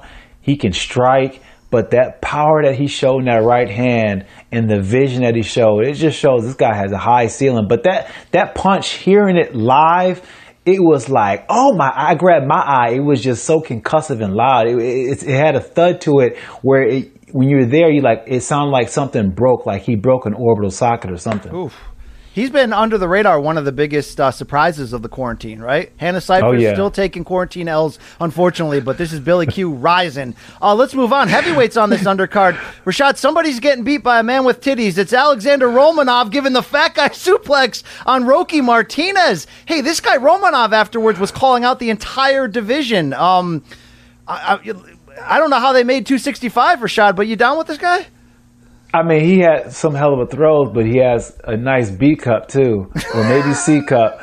But listen, he can get down. I mean, when when it comes to what the heavyweight division uh, is lacking, he has what they're lacking. So he can definitely go in there and make an impact. but I, I need to see more with the hands. You know, I didn't really get to see what he had to offer from his hands and really transition it into some meaningful grappling uh, takedowns. Michael Bisping had the joke that this uh, re- checked the reinforcement of the octagon. It reminded me of the greatest fat guy suplex of all time. We go back in the Wayback Machine to 2011 WWE Raw. Mark Henry getting the big show up, Rashad. Very reminiscent of Saturday night, only the ring couldn't hold him. Oh my gosh, that's exactly what it was. I, I couldn't believe that throw. And then he had the nerve to throw his, his corner afterwards. But I mean, look at this throw right here. Dang, that's a lot of power right there. That had to be Yeah, every bit of like fake. 800 pounds. Luke Thomas would not allow this if he was here. All right, let's go on. Bellator 246, the co-main event. Neiman Gracie submitting 42-year-old Jon Fitch with a kind of interesting reverse uh, uh, uh, knee bar, uh, whatever you call that thing, Rashad. But afterwards, Mr. Fitch leaving the gloves in the center of the cage. Uh, Rashad, he's had a very sort of demonized career, yet you look, there's a lot of wins on that career. He called it, I'm too old, I'm 42, there's nothing left to accomplish. How will you remember Jon Fitch, uh, good or bad? Uh, good. You know, he, he, he was a really good fighter, and then um, the fighting game kind of made him cynical and just kind of he lost his love for fighting. And once he lost his love for fighting, you know, just the passion and, and what he put behind it kind of went his way as well. And he kind of lingered on for a while. But, um, you know, he was a force, and, and he definitely was uh, at one time one of the toughest guys in the UFC. Uh, Dana White never loved him. Uh, there was a lot of like Cinemax B movie level sex positions he'd pull off, but you know, he had won something like seven in a row, then had the draw with Rory MacDonald, and then this fight. So he had been active and successful in uh, in World Series of Fighting onto Bellator, but uh, he moves on after their big win for Neiman Gracie, who needed it. We go on to top ranked boxing over the weekend, Rashad. Egidijus uh, Mean Machine, is back, rebounding from that loss to Terrence Crawford on the title level by sending Mikhail Zuski to hell. Uh, afterwards, he called out Bud Crawford, but Rashad, I don't need to see that fight again. No, no. I mean, look the the way he got dusted off real quick. I mean, the, the way to come back and everything like that. When look at the way he just blazed him across the ring right there. I mean, it is. I feel you, BC. We don't need Uh, in gross again. boxing of the week, we go to Moscow. Uh, UFC and Bellator veteran heavyweight Sergey Kharitonov making his pro boxing debut against who? 47 year old Danny Williams, the guy from Britain who knocked out Mike Tyson like 18 years ago. Uh, Kharitonov won a KO two TKO, excuse me, when Williams uh, just stopped fighting and the ref waved it off. But Rashad, this didn't make the headlines. His entrance is what made the headlines. Have you seen this shit, Rashad Evans? I haven't we got an shit. 80s level rock band playing, uh, looks like Zakk Wylde right there, and we've got a live bear, Rashad. Uh, Oh my gosh! Wow! Oh my wow! uh, that they they do things a little bit differently on the uh, risky side. That looked like the damn bear that Khabib was wrestling at one time. uh, many uh, many a PETA supporter, including Luke Thomas, had issues with this on Twitter. But Rashad, look at the '80s vibe, the dancing chicks, the uh, guitar solos. I'm I'm kind of here for this. I'm sorry. All right, I'm sure that bear's happy. They probably put him to sleep with a laser gun afterwards, but I'm sure he's very happy, Rashad. Imagine if that bear would have went ape shit and just bit everybody. Do you, you remember in the early 2000s when we used to get high all the time and watch uh, celebrity boxing on Fox? But then it kind of ran its course, so they had that man versus animal show. you Yeah, remember yeah. um, Kobayashi had the hot dog eating contest against the bear? And the bear Yeah. basically just sat there, stared at the camera, and then picked up like 27 of them with his claw and ate them in one bite. Uh, great moments in TV history there, Rashad. I know you saw that. right? Have you right, seen this? let's move on here. Uh, Rashad, we all want to be there for our kids and our daughters, but uh, if you're a dad, you got to know about uh, weight limits here. If you're going to get on your daughter's bike, um, Oh, no, shout out to me. this guy with the socks and sandals and uh, little girl's bike. You've been sent to hell. Oh my gosh, that bike is never gonna be the same. That bike, he just got it from. He they just got it from the store. Yeah, that's Walmart approved right there. Oh, that And, is uh, definitely Walmart approved. He probably haven't rode a bike in so long. Oh all man, right. Uh, Ty- Look at that handle, fat people video. Shout out to that on Instagram. Uh, we go on to spinny shit of the week. Rashad, we love. We love ourselves some, Some good bad spinny shit.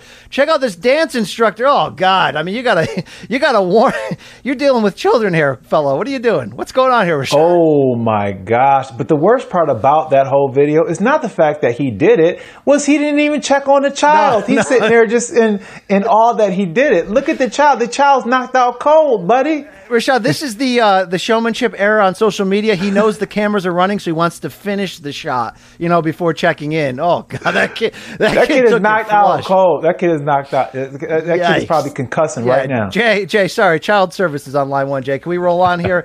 Uh, can we, what's next in the in the lineage here of spinny shit? Oh God, it's Raymond Daniels, the forty-year-old Oh, no. kickboxing mixed martial arts superstar. Uh, Rashad, can you go to church and light a candle for this fella called uh, Patrick Stanonik? Because he didn't just get a spinning back kick to the crotch once and waited five minutes for his man parts to come back. He got it twice. Uh, Rashad, there are certain noises we just shouldn't hear, right? Our parents in the upstairs room, we shouldn't hear that.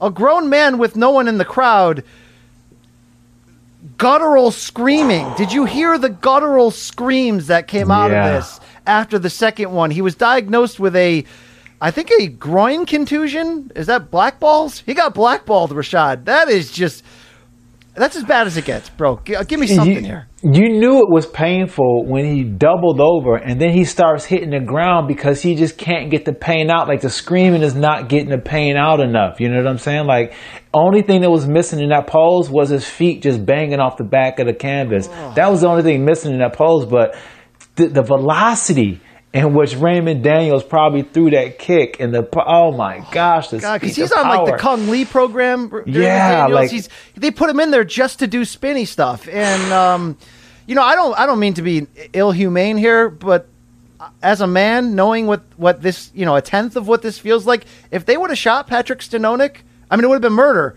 but it would have put him out of his misery, Rashad. Yeah, I mean, and, and here's the thing, like the, the, the cup, like normally you'd think, like when people get hit in the nuts, I'm like, all right, come on, you got a cup on, especially with the right cup with like a steel cup. You don't really feel it that much. So I, I, I don't really, like, I'm kind of bothered when people do that. But this right here, that would probably go through any steel cup.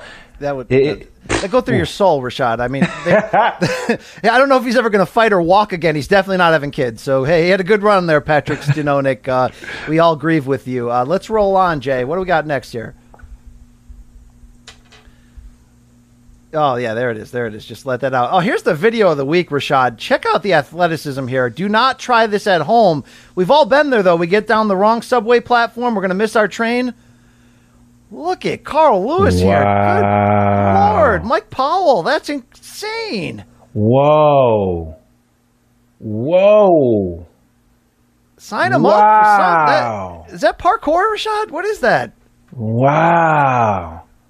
That's hood parkour. That is. That is right there. Look at that. That man just put his life on the line for our entertainment. Shout out right. Man. Wow. It All looked right. like he has done this many times too. Like this is what he does. Like this is what he does. Yeah. Unbelievable. I mean, I know the world long jump record is like 29 feet, so it's probably not that ridiculous, but just the, the danger of the, uh, yeah, okay. Hey, let's go on from here. Uh, another knockout. I don't know if you saw this, Rashad, Tuesday night, Dana White contender series from the Apex. Tell me about Philip Hawes landing this one. Damn. Next stop, Hades, Rashad. Amazing shot and such a well deserved uh, job, such as well deserved for, for Phil Hawes, who you know had a struggles making it and performing at this level on the scene with the UFC, and now with that that big right hand, he gets a contract. And you know, Phil is somebody I trained with way back in the day, and he's you know come back around to the team, and now he's clicking on all cylinders and just feeling himself and mentally dialed in. He's gonna be tough. Yeah, Hawes, you've seen that shit. I have. All right, let's go on to uh, ladies working out here. She's got a good setup. She's got a good plan. Rashad, what is that? What is on those pants? What, the hell are we doing here? Look at the unit What- on that guy, Rashad. What are we doing? What is happening here? What what am I seeing? What am I looking at here? That's I, I feel like I shouldn't be looking there. You know what I'm saying? but I just Yeah, can't help. Chicks with sticks. No, that is a that is a print design on her pants. There, uh, that makes me uncomfortable, Jay. I'm sorry. Can we get out of that? world? All right. Hey, Rashad, you ever see those Papa Shot things in the basement? Check out this guy, two hand slam dunk champion. Wow. he looked like he might have broke his back on that one. Your back don't bend that way, man. Doc- Doctor said you need a backiotomy spinal, Rashad. Yes. All right. Yeah. It's Okay. final. All right, Rashad, I know you live your life a quarter mile at a time, like Dom Toretto. So check out this car chase in England. It is both fast and furious. Look at this. Oh, oh, my gosh! yeah. But look, Look at at he can escape now. Th- Now that that's something off of a movie. Like if you you see that in a movie, like that would never happen. That's No. like you know what I'm saying. But it does. It does happen. We just seen it. That's something that also guy. like you see in Florida because in South Florida, you see the craziest accidents. You see cars flipped over, people running around. You see crazy stuff. As our Florida. resident Florida man, Rashad confirms. I like you're like, oh my God, you would only see that in a movie. Oh, actually, in South Florida, too. You probably see that. All right. Hey, Rashad, we got one from the archives. Our viewer, Ahmed Atia, sent this in. Uh, you know your manager, manager of the Stars, Ali Abdelaziz. Check him Oh, out. yes. 2007 at Heroes 8, going in there against former UFC title challenger Caol Uno. Oh my gosh! He- Look at this. one. Now, This full is- disclosure, uh, uh, Ali ended up tapping in this one, submission loss. But um, look at this! Look at that's that's a takedown, Rashad. Yeah, he has some moments. He actually threw him a couple times. Ali has some uh, sneaky good judo, and it's surprising. Like Ali can Ali can really fight. And and when I was fighting for uh, training for Sean Salmon, Ali was my main training partner. I learned how to throw that kick so good because Ali's a southpaw, and I was kicking him in the head with that kick. Now your your your head kick of poor Sean Salmon is running every highlight reel of great UFC moments. Um, did Ali get some of that sauce during training? Yeah, that's how I perfected it on Ali. Well, that's you know. What happens in sparring supposedly stays in sparring, but I think the statute of limitations have passed on there. it passed. Uh, look, our viewer of the week. Shout out to this guy once again. This couple, they're touring the country. It's Bill and Jen's RV Adventure on Instagram. We love Bill. Check him out, Rashad. This week they're at North Cascades National Park in Washington State, wearing the MK merch there. Very comfortable uh, green shirt. We'll have to get you outfitted in that. Rashad, are you a national parks guy? I am. I love that shot too. Where's that at? That's at North Cascades National Park. It's up on the Canadian border, Washington State. It's supposed to be the Wow. the U. They call it the U.S. Alps, Rashad. All right. They got some nice uh, tite shaped mountains up there. I'm a big fan of that. You know. Shout out to Bill and Jen. They are still. I don't know if they work. I don't know what's going on. We love Bill in these parts. Uh, also, one of our viewers at Greg Alt 31 sent in. He actually did go to show.store.com and got in on the merch. He ordered the mug, but uh, Jay, what is going on here? Can you talk to people in shipping?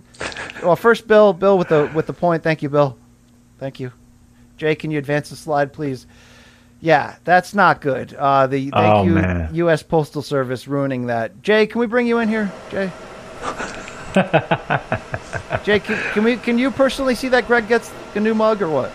Uh, I'm sure I'll be blamed for this, uh, as I'm blamed for everything else that goes wrong on this show. Yes. Is that on us or is that on the uh, shipping? That's on the Postal Service, right?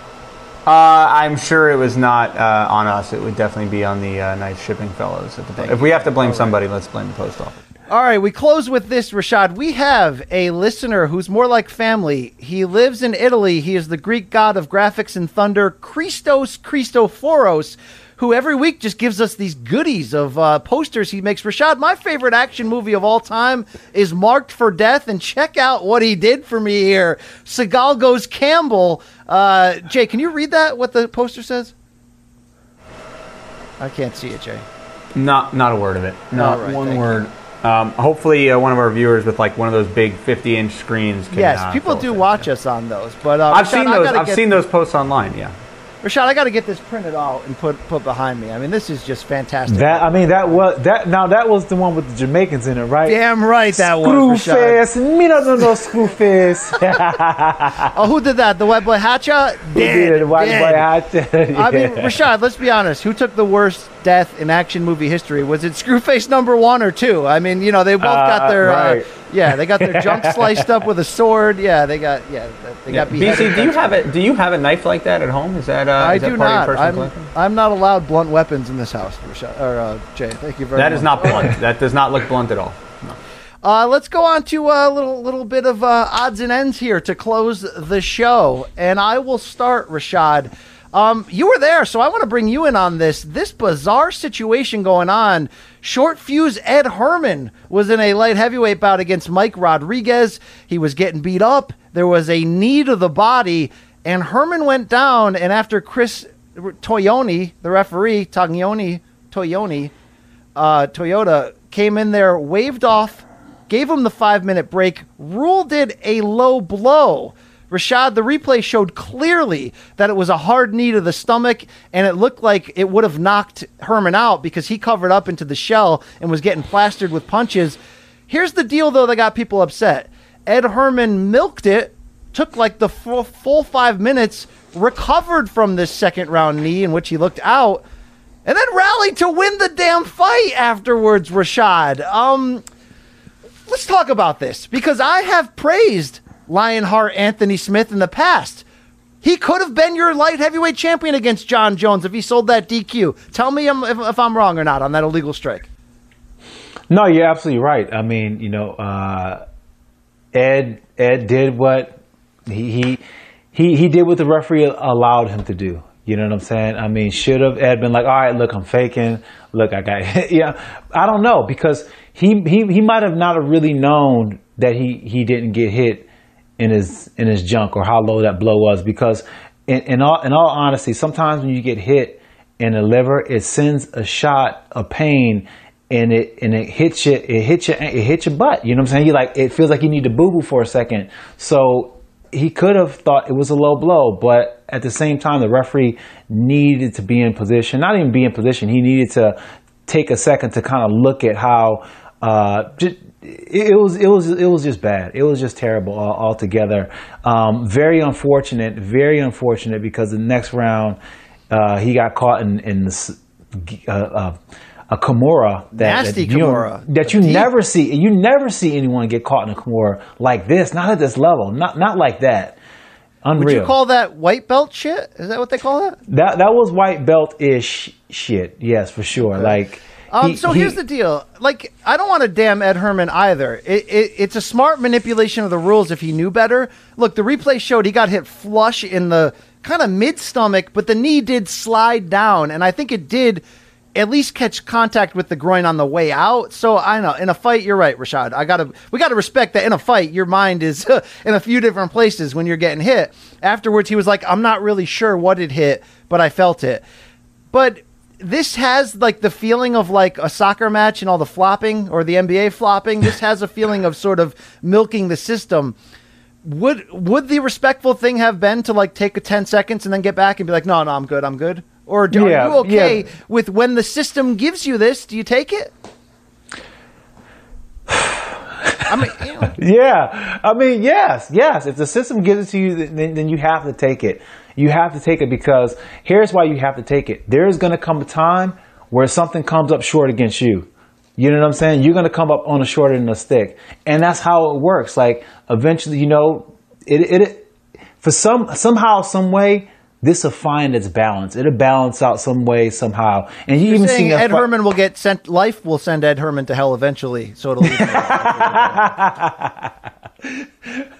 Karma's real. I like. I don't know. It's kind of like you go to Walmart and you you know you buy something with a twenty dollar bill and they give you back like you know twenty two dollars in change and you don't realize it until right. you're walking out and you're like, oh Right. whoa, oh I guess it's my day today and you keep going. I guess it's equivalent of that, right? Equal to that, yeah. I mean, l- it's it's a referee's job to to uh, not make that mistake at all.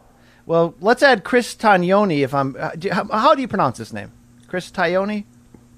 I think so. Yeah. Uh, well, first of all, shout out to the UFC for paying Mike Rodriguez his winner's share, even though he technically lost this by submission. But Dana White, I don't know if you heard it, he went off at the presser yeah. afterwards. Rashad, he was using words like Steve Mazzagatti. So, look, um, Dana White doesn't use the N word, but the equivalent of the N word for Dana White is using Steve Mazzagatti, and he compared that to this situation and basically wants to see where this guy never works again. Uh, I think this can be fixed with a change in the replay rule, which under that fight's terms, you can only replay a fight-ending scenario.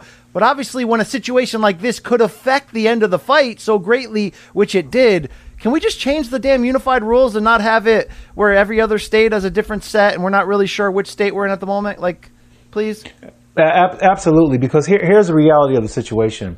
Um, you're going to make a mistake. And, and as I was saying in the beginning, you know, that was a perspective that he couldn't see. He couldn't see that perspective, that angle.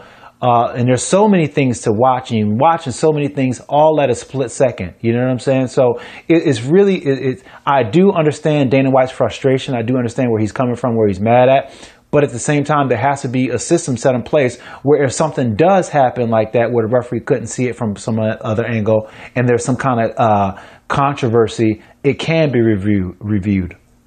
I would love if somebody could get Mazzagatti and Dana White in the same room at the same table, maybe put like a, a jail like clear screen between them, and then just have them go at it and just argue. That'd be great, Rashad. That'd be great TV, okay? Maz- Mazzagatti uh, ref me when I fought Forrest Griffin. And you know how I was hitting Forrest at the end and it was over, and I looked up at Mazzagatti to stop, and he didn't. He, he you know, after he stopped a little bit, afterwards, Dana was so pissed off, man. He was so pissed off. He wanted me to just like, he's like, bro, I see you looking up from the stop, and he won't fucking, he won't stop it. He won't stop it.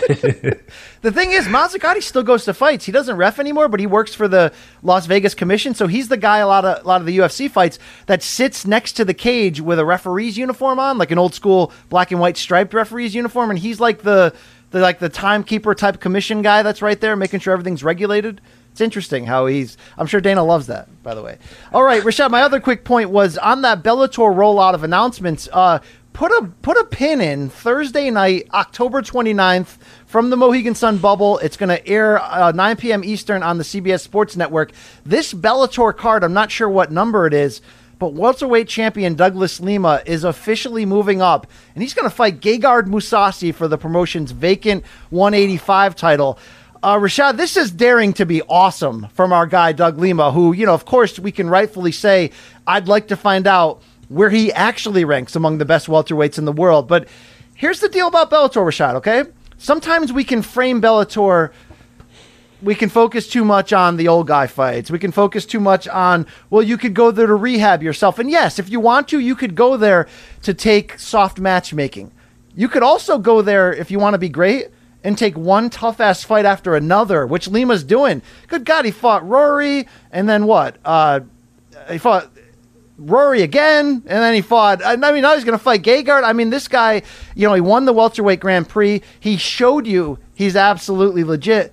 Now he's going to move up to middleweight to find out how great he can be. I love this so much. Inject me, Rashad, right now. I mean, right here, right here. Okay, I want it. Please. I love it. I love it too, and I love that Lima's uh, challenging himself like this because this is what it's all about. You know, you get a chance to compete against somebody as uh, as talented and, and, and, as good as uh, Gegard Mousasi. You know, you arrive on another level when you can uh, beat a guy like that. So, uh, yeah, this is what it's all about. But you know, for, for Bellator this is the direction that they need to move in. They need to start making sure that they invest in the talent that they have. That's the biggest thing that Bellator is lacking. They're just lacking the love for their own talent that they bring up through the system. You know, I think if they started to put more hype on their fighters because they have great talent, but they just don't give them the spotlight over old talent.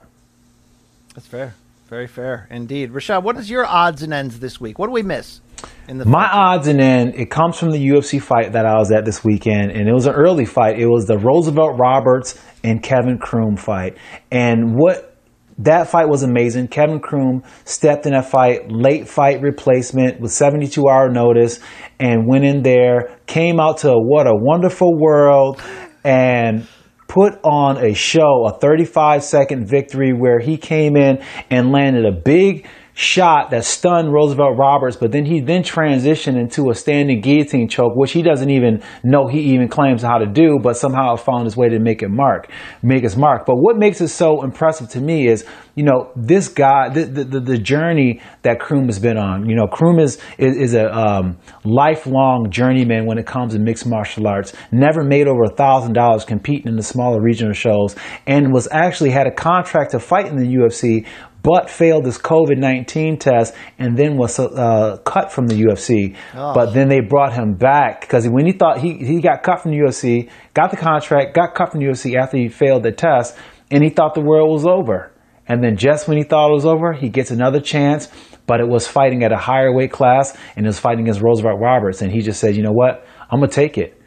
And, that, and that's why Dana White awarded him so big afterwards. He's like, you know what? You, you, uh, you take big chances and you get rewarded big. So shout out to him. Dude, his celebration felt really good. That's one thing Oh about this no fan era, Rashad. I almost feel like fighters when they win to fill that gap of not having screaming fans. It's almost like we're getting some over celebrations, and I'm here for it. I love this change. We are seeing people like maniacally celebrate, like Conor jumping the fence after knocking out Seaver to find Jose type of celebrations lately. And uh, this one was deserving. I don't know if you heard his interview afterwards. He was completely, obviously, humble and shocked and happy. But he's like, "Yeah, I want to fight next week too. I can make 45 or 55, and if you give me another week, I can make 35 too." This guy, what was his nickname too? It was something real white trash. I loved it. I loved it. Yeah, he, you know, he kind of reminded me of. You ever see that movie uh, Kalifornia with with, uh, with with Brad Pitt in it? Yes. He's kind of he kind of got a little bit of early in him. Come on, early. He got a little bit of great early in him. Feel good moment. Tough break for Roosevelt Roberts, right? Keep I keep picking him, and then it's not working. Uh, it was a tough break, but here here's the thing with, with that whole situation. Like when when you're a guy like Roosevelt Roberts, or not even you know just just someone in that position where you you're a veteran in the UFC and you're fighting against a guy who's a late replacement. You have to meet that energy, and especially now with this pandemic fighting, these guys are getting this opportunity from these regional shows, and they're realizing like this is it, this is it for me, and they've you know they they understand how hard the landscape is to even make it into the UFC, so they're willing to give it all, and for them, this is their title fight. So you have to match that energy if you're a veteran like Roosevelt Roberts or someone of that matter going in there against these guys, and he didn't do that. Yeah, absolutely. A fun week of fights. Look forward to Showtime's return this weekend. That Colby Covington Tyron Woodley fight going to be fun. Uh, Rashad Evans, great going up and down MK with you as you're part of our extended MK universe here. You have joined a list of royalty of people that have replaced Luke and I. It includes Chuck Mindenhall, the man with the damn hat, and uh, Aljamain Sterling. So uh, Okay, okay. that's a- I'm up that's a there nice with little- some good people. nice little, nice little crew that we're rocking out right there. Uh, Rashad, I've been I've been uh, jamming on that Peloton. Okay, one of these days I'm going to come in with it with a with a tight jawbone. Okay, I mean it's it's it's a rich guy thing, but it's working. I'm loving it. Okay, That's good, you. BC. It's all about the routine I and stay need to eat consistent. clean, right? Consistency, yeah. But yeah, it's diet brand for me to eat clean. You know, diet is what creates abs, BC. Diet. Diet. Okay, okay. Um, so Rashad, like you know what I do when I pull up on a Cumberland Farms, right? What do you do when you walk in on a Cumberland Farms and you see like, or maybe Circle K, wherever you're going, and you're uh, you're South Florida. I don't know what they got. You got the rollers, right? You got like the tornadoes with the buffalo. Uh, you know, I mean, you got. I mean, like they're just screaming for you. There's the damn Slurpee machine. There's the 99 cent pizza. What what do you feel on the inside? I, I get really excited. You know? I, I walk by all of that and I just go right to the front and just get the rolls. Just get the, just get the Shout out Uh, to that, indeed. Uh, please try Showtime. Take the 30 day challenge and tell me if you won't uh, come back. Okay, I think you will. I think you're going to stay with it. Uh, go to Showtime.com. Um, right now, I'm knee deep in that uh, Suge Knight documentary. Fantastic. I watched the damn one on uh, Jeff Beck. Was great. Uh, a lot of great stuff on there. Check out Outcry if you haven't seen that, along with our interviews online, Morning Kombat as well. Luke Thomas will be back next week, guys. It's a big week. We're going to launch this vehicle. We're going to give you at least three live shows a week. Uh, obviously, next week is the double Charlo pay per view. Adesanya Costa. Oh, good God. Yeah. Let me get some of that, Rashad, right? I mean, that was weird, but like you, you got that, right? You got that? Yeah, I, I got that. I didn't get the pump, but I, I- got it. I got it. Okay. So, sorry. Sorry. Uh, follow him at Sugar Rashad Evans on the Instagram, on the Twitter.